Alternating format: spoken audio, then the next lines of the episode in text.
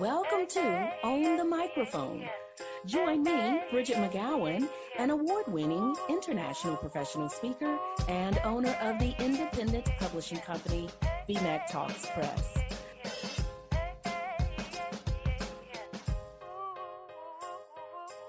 Hi there, everybody. It's Bridgett McGowen, and welcome to today's episode of Own the Microphone. I have with me Genein Letford. Genein, welcome to the show.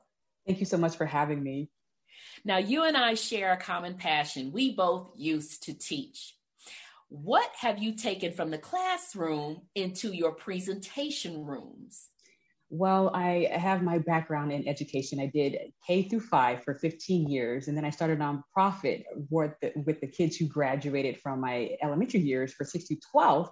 And then I also taught at the university level. And so in one week, I would see a four year old all the way to a 64 year old in the same week. So it opened up just a whole, just, you know, exposure to this pipeline. And so the strategies that I take, number one, is they're all learners. No matter how old they are, they learn. And so that when I'm presenting and I'm on the stage, it's just transferring information. And the brain loves story. If you can tell a great story that's you're enthusiastic about it, they're going to be even more enthusiastic about it. So that is a tip. You know, you have to be a good storyteller when you're talking to five year olds. The same is true for 35 year olds. I had never thought about that, but you are spot on about having to be a great storyteller when you're working with children that age. I'm trying to remember this technique where, yes, here it is. Everybody out there, if you are wanting to work on your inflections and your intonations with your voice, this is all going to make sense in a second, everybody. Y'all, you you've listened to me long enough to know I go off on tangents, everybody. So this is this this is hey just another day in the land of Bridgett.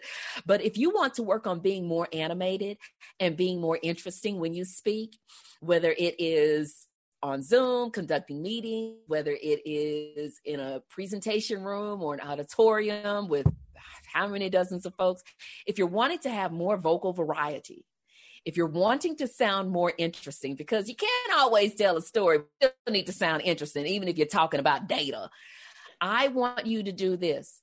Find some children's books. See, I told you it, all, it was all going to come around. Find some children's books and read those books aloud. I'm talking about maybe preschool through maybe second, third gradish. I think they, they're still kind of fun around that age. At least the books are, the kids are too. So maybe up to about age eight or so find some preschool up to age eight books, read those books aloud. And if you have some nieces or anything like that, eh, your nephews or cousins or what have you that are in that age group, even better, read to them. But I want you to read with such interest and such character animation because that's necessary when you read those books to that age range. Or if you don't have an audience, just read them aloud to yourself. And that can help with that vocal variety and helping you be a little bit more interesting when you talk if you're trying to find some kind of exercise for that. So you, you took me back to that little strategy. Thank you, Genein. yes, if, if, I can jump in. So um, in, in the classroom, we call it prosody, right? Reading with, with prosody. And another thing you can do if you love music, I taught music for 10 years, you can um, like talk sing if I if you do something like Beauty and the Beast, there goes the baker with his tray like always. You know, sometimes I work on my singing because speech is just tonations and sound. So if you love to sing, really just use that as as a way to practice your prosody and your intonations and inflections and your pauses. What if you don't love to sing or you can't sing, but you always wish you could? You still do that? Still do it in the shower, in the car, turn it up. because I cannot sing. I do not have a rhythmic bone in my body. I have a girl give so much grief about not being able to dance. I could go on and on. She gives me such a hard time. That's how you know who your best friends are, the ones that give you a hard time. Now, speaking of best friends, what are some of your best friends in the speaking world, if you will, in terms of your go-tos? These are the the tools that you must have, or these are the things that you must do in preparation for a presentation? What is some presentation best friends? I really own the content. So if I own it, if I'm passionate about it, that's a huge thing for me. So speaking about intercultural creativity, which is now my main topic of my main work, I know this content in and out. You know, if you ask me to speak about astrophysics, I'm like, okay, well, I can go read a book. But if I get on the stage, you'll see my nervousness and you'll see that I don't own the content. So when you're passionate and you own it, it's like it, people love to hear me talk about it because they say, Genein, you breathe this, you bleed this, you know? And so, number one, I own the content. Number two is, I don't know if I shared this in the, the backstory, but I have a speech impediment. I went through years of speech therapy in elementary school, had a huge identity issue. So dealing with a speech impediment and doing public speaking, you know, even if you don't have a speech impediment, a lot of people still have issues with public speaking. So imagine if you struggle even saying your name, which I have. What helped me walk onto that TEDx stage to go from the speech therapy room to the TEDx stage was realizing that I had souls in the audience that needed to hear what I had to say once I shifted the focus off of me and onto them, psychologically, if you look at the actually physiologically, if you look at the the reactions the body has to to events like that, you can name it either excitedness or just nervousness. And so I switched the name. I didn't say, oh, I'm nervous to go out there and speak. I said, I'm so excited to go out there and speak and inspire this audience. Once I renamed it and reframed it, it helped me to execute well. So I started to focus on the audience more and what they were going to get. And then last thing is have fun. I come from a faith background, so once I'm out there, it just flows through through me, and I just really just have fun being in the moment. And another skill that I got from the classroom that I take to the presentation stages, I'm adaptable if like something happens in the middle of my presentation, I work it into the presentation. You got to be adaptable. You can't have some something happen and then you fall apart and then the whole thing is over. You have to learn how to go with the flow. And if you own, going back to my first point, if you own the material, if you know it inside and out, it's easy to be adaptable if things may go awry, which, you know, presenting as much as we do, it happens every now and then. It's life. oh my goodness. Definitely during the year of 2020, when all of us were having to go virtual, Genein, when you say something happens or there will be a glitch, I'm telling you, during that year when I found myself on this platform one week, that platform another week, one day it was GoToWebinar, another day it was a, it was Zoom, another day it was some homegrown platform that was not uh, used outside of that particular organization and you're having to have these run throughs beforehand like a little technical check. I'll ask can i get 20 30 minutes on somebody's calendar on your team so i can make sure i know how to share slides i know how to show my video? Yes something will happen everybody both online and in person. And like Genein says you go with the flow. It reminds me of my wedding day. Genein I had roses at my wedding. I had red roses at my wedding. That's what I wanted. I mean, they they signify love, right? So, red roses. And I remember strolling into that sanctuary and I see the arrangements at the front at the at the altar and I am so hot. I am so I'm steamed because those arrangements are not the ones I wanted. They are not the right ones. So what do what do I do? Do I just you know stop the stop the music?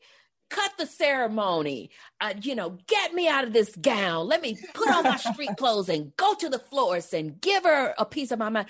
Or do I keep on moving and acting like those are the most gorgeous arrangements I've ever seen in my life. And let's just mm-hmm. do this wedding and get married and let's become Mr. and Mrs. Aaron Hawkins.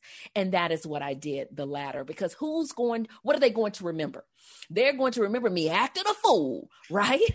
so in your presentation, when there's something that just doesn't look quite right, that is a hiccup, that is a trip up, you, like Genein said, find a way to maybe work it into the presentation, laugh it off, or don't even bring it up, especially if it's something that the audience isn't even aware of, right? The audience isn't even privy to something that is a hiccup.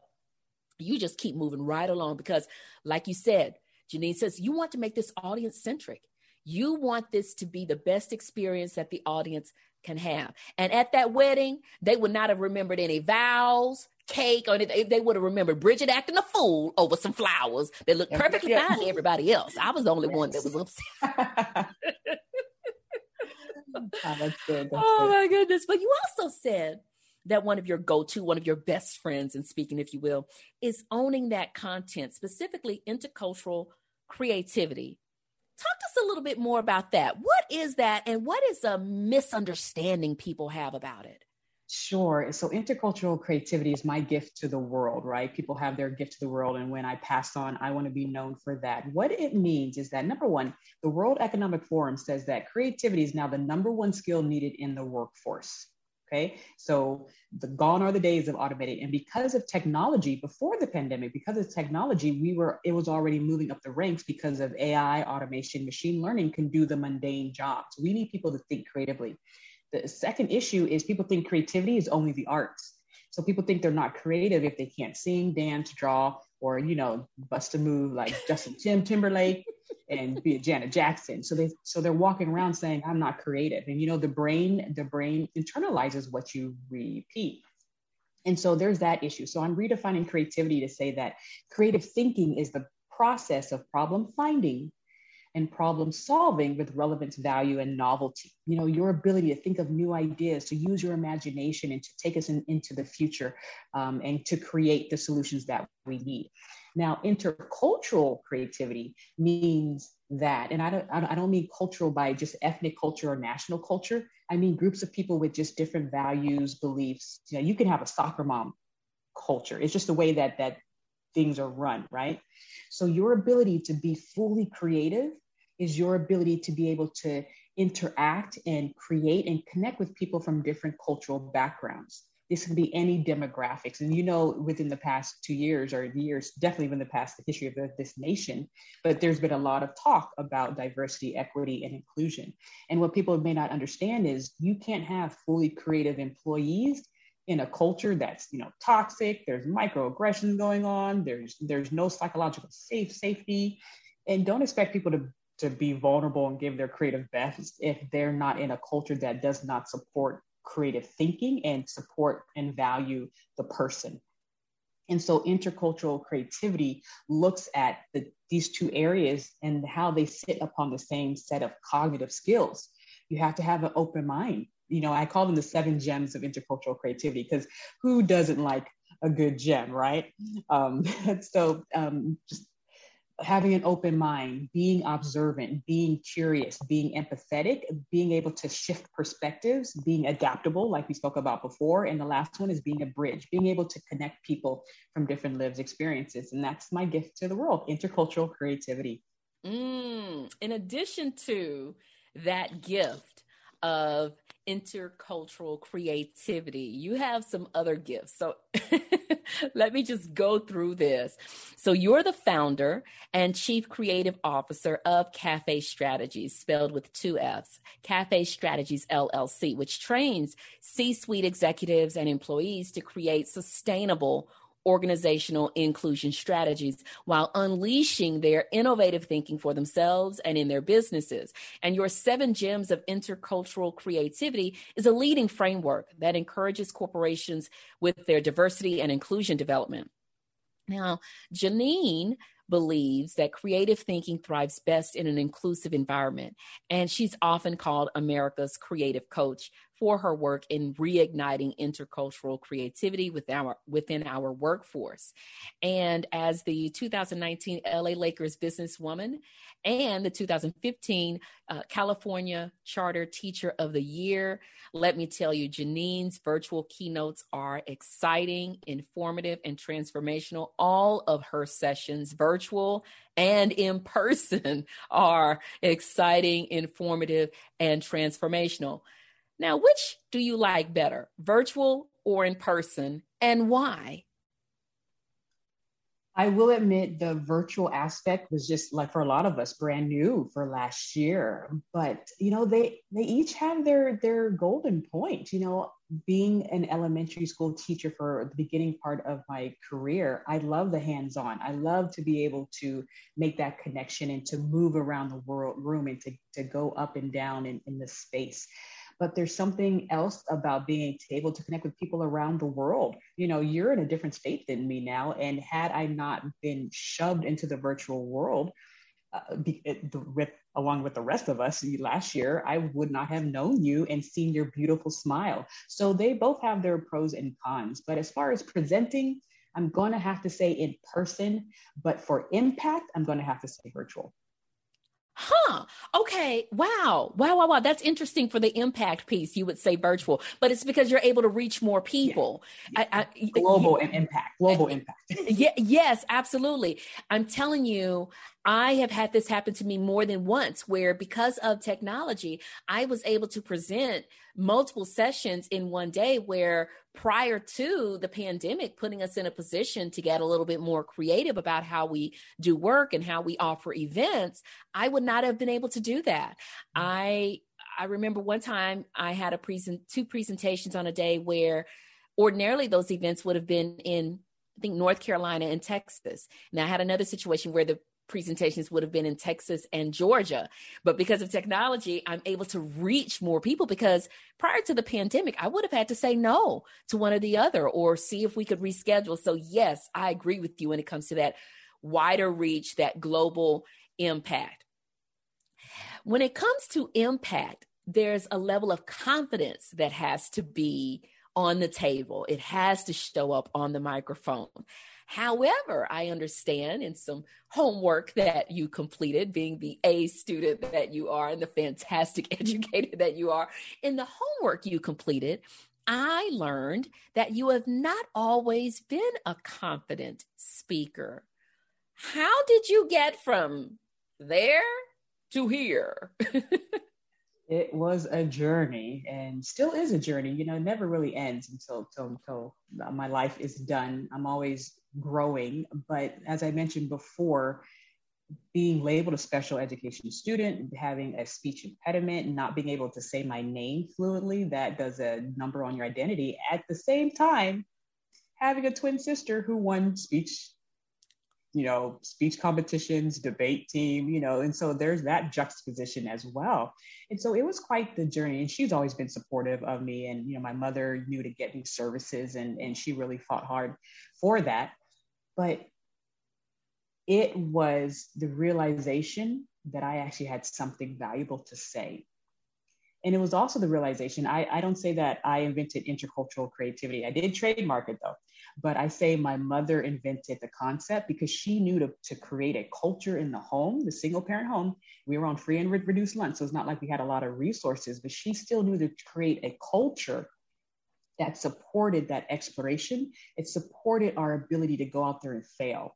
If you're not willing to go out there and do your best and understanding that failure is a part of the process, you'll be very stunted in your creative growth and in your ability to to really have that impact that you're looking for. And so because I was raised in a culture where we were supposed to she put us in situations where we were slightly uncomfortable. If you're not willing to put yourself like in slightly uncomfortable situations, then it's very difficult to grow. So, because I had that in my formative years, right, zero through 12, very critical years for your identity development, because I had that in my formative years, it really helped me with the identity struggle that my stuttering caused and me thinking my ideas weren't valuable because I couldn't communicate them effectively. And so, once I really got a hold that my ideas were good, that's when I joined a Toastmasters, which I'm pretty sure you're familiar with that organization uh, my coach John Murray, he worked with with me when he found out I got my TEDx talk. And you know, who applies for a TEDx talk and you stutter? Like, really, who who does that? And so, but I remember just saying I have this idea, and once that email came back, you've been you've been accepted. I'm like, oh man, I actually have to do this now. You know, I actually have to say something profound. But it was just step by step. And and don't think you have to have the whole stairway you know already seen. I think martin luther king said that you know just you just got to see the first the next three steps and just keep mo- moving. And it was yeah doing small stuff like that joining a toastmasters getting a mentor going for little speaking events. And the thing is i did teach. So that is kind of small speaking events right there. I'm in front of little children. Uh, but it's a different experience in front of you know big adults. But taking it step by step and failing along the way and then not beating myself up saying oh i messed up or oh i totally forgot forgot the middle part. But next time i'm going to be even more prepared so that doesn't have to happen. You're going to have a chance to ask me a question in a second but mm-hmm. here is what i have for you next. Which is easier presenting in front of kids little children or big adults once I got out of the bias that I have to be serious in front of adults, I believe there once again, like speaking virtually or in person, they both have their their pros and cons. I would say, yeah, I got to just transfer my goofiness to adults. And we teach on creativity and intercultural creativity. And I can tell by your personality as well. You look like you're a fun speaker that I would just be totally just you know um, entertaining the whole time. And so it's that same same concept. Just just because they're adults doesn't mean you have to be stuffy bueller bueller for two hours. Um, but you you have more of a leeway to do that with kids. It's more you know expected that you just are a little bit more animated. But uh, but yeah i would say speaking in front of adults now is getting easier Right. And you know, the thing is with speaking in front of adults, because you are also one, I think you better you, you're better positioned to appreciate what or understand, recognize, and give them what they want. You know, as an adult, you know is exactly what you need. You need from a presentation something that's going to help you be more successful, uh, more efficient with your time, a better parent, or whatever. So, uh, being an adult, you can give them what they want because you have an idea in your mind of what you'd want to get if you were the, on the other side of the microphone. And I heard you saying how you could be a little bit more humorous with yourself or, or, have a little bit more fun in your presentations. I really encourage people to not take themselves so seriously. And I was not always of that frame of mind. I would that was not always the way I thought. I felt like the presentation has to have a purpose and let's get in here and let's get this done in one, two, three, bam, bam, boom, you know. and I was just very, and I still am to a certain extent, very scripted to yeah, scripted to an extent. But you do have to inject some moments of humor and uh, have a little bit of levity in there. Now, I know sometimes incorporating humor into presentations can be a challenge for others. So I'm about to provide Bridgett's legendary teachable moment. I'm going to give everybody a few of my recommendations for adding levity to a presentation, letting your hair down and having a little bit of fun. So I have four P's of incorporating humor into presentations actually personality, purposeful, practice, and point. So with personality, you're not a comedian. Okay. Let's just start there. For those people who are wanting to add jokes or wanting to find ways to add fun to a presentation and they're thinking about adding a joke, no, you're not a comedian. And it just may not be part of your personality to be funny. Or if you do have a funny personality, then we're back at square one in that you're not a comedian. Comedians, at least the ones that are worth their salt, will tell you they put a lot of practice and a lot of work into that art, into that that craft.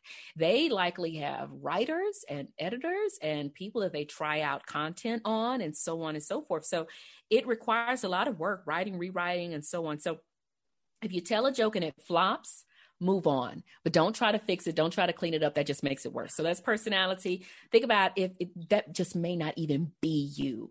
Mm-hmm. Purposeful. If you decide to add some humor or some fun into a presentation, make sure that it fits because nine times out of 10, your presentation does not have the intended purpose of entertaining. And the audience isn't necessarily expecting that. They came for real information. But if you want to add humor, uh, do it in a purposeful way with relevant um, information, maybe some news items, maybe relevant anecdotes, court rulings, industry magazine articles, riff off of those, anything from your industry. Just kind of crack a joke about something that would make sense for everybody gathered, or crack a joke about something that came up in the news about the topic on which you're presenting. P, practice. If you do decide to add a joke, practice the joke and make sure it doesn't fall flat. Practice it with a friend, with a family member. And then the final P is point. Ask yourself why you want to add a joke in the first place. Are you using it as a diversion? Do you want to distract the audience from yourself or the substance of your presentation? If so, then hold on. We've got another issue. What's the point of doing that? So, if you're looking to just get smiles in the audience and you want to ensure your likability, then give your audience what it came to get and then find those lighter sides of yourself, the things about you that make your friends and family smile, and share those with the audience. But remember, personality, purposeful, practice, and point. You can read more about that in my book, Real Talk. All right. Turning the microphone around. It's your turn. What's the question you have for me, Genein? Well, as the music teacher that I am, you know, we are the diamonds, and my logo is the diamonds for my company. So when I walk out onto the stage, one song that I have is Shine Bright Like a Diamond. What, Miss Bridgett, is your coming out on the stage, powerful, here you are song? that is a good, good question almost any song that has a fabulous beat any song that makes you feel 10 feet tall. I mean, we could go with Alicia Keys, Girl on Fire. We could even go with Pharrell's Happy because I just believe in waking up with a smile on your face and spending the next 24 hours bringing smiles to everybody else's faces. Uh, we could we could even go with Here Comes the Sun. I can't remember the artist, but it's it's an old song, right? But oh, I wish I could sing. You sing it for me. And oh, that's all I know. Then here comes the sun part. That's all I know too. da da da da. Here comes the sun. Right. So almost any song that just has these positive lyrics, that just has this uplifting vibe, any one of those. I even had someone ask me that at a conference, and I thought, oh my goodness, I, I don't know, just pick something. What's your favorite song? As as long as it's it's upbeat and is is has rays of sunshine about it, I'm about it. awesome, awesome. Thank you for sharing. yes, yes, yes. And I could I could do the shine like a diamond. Is that Rihanna?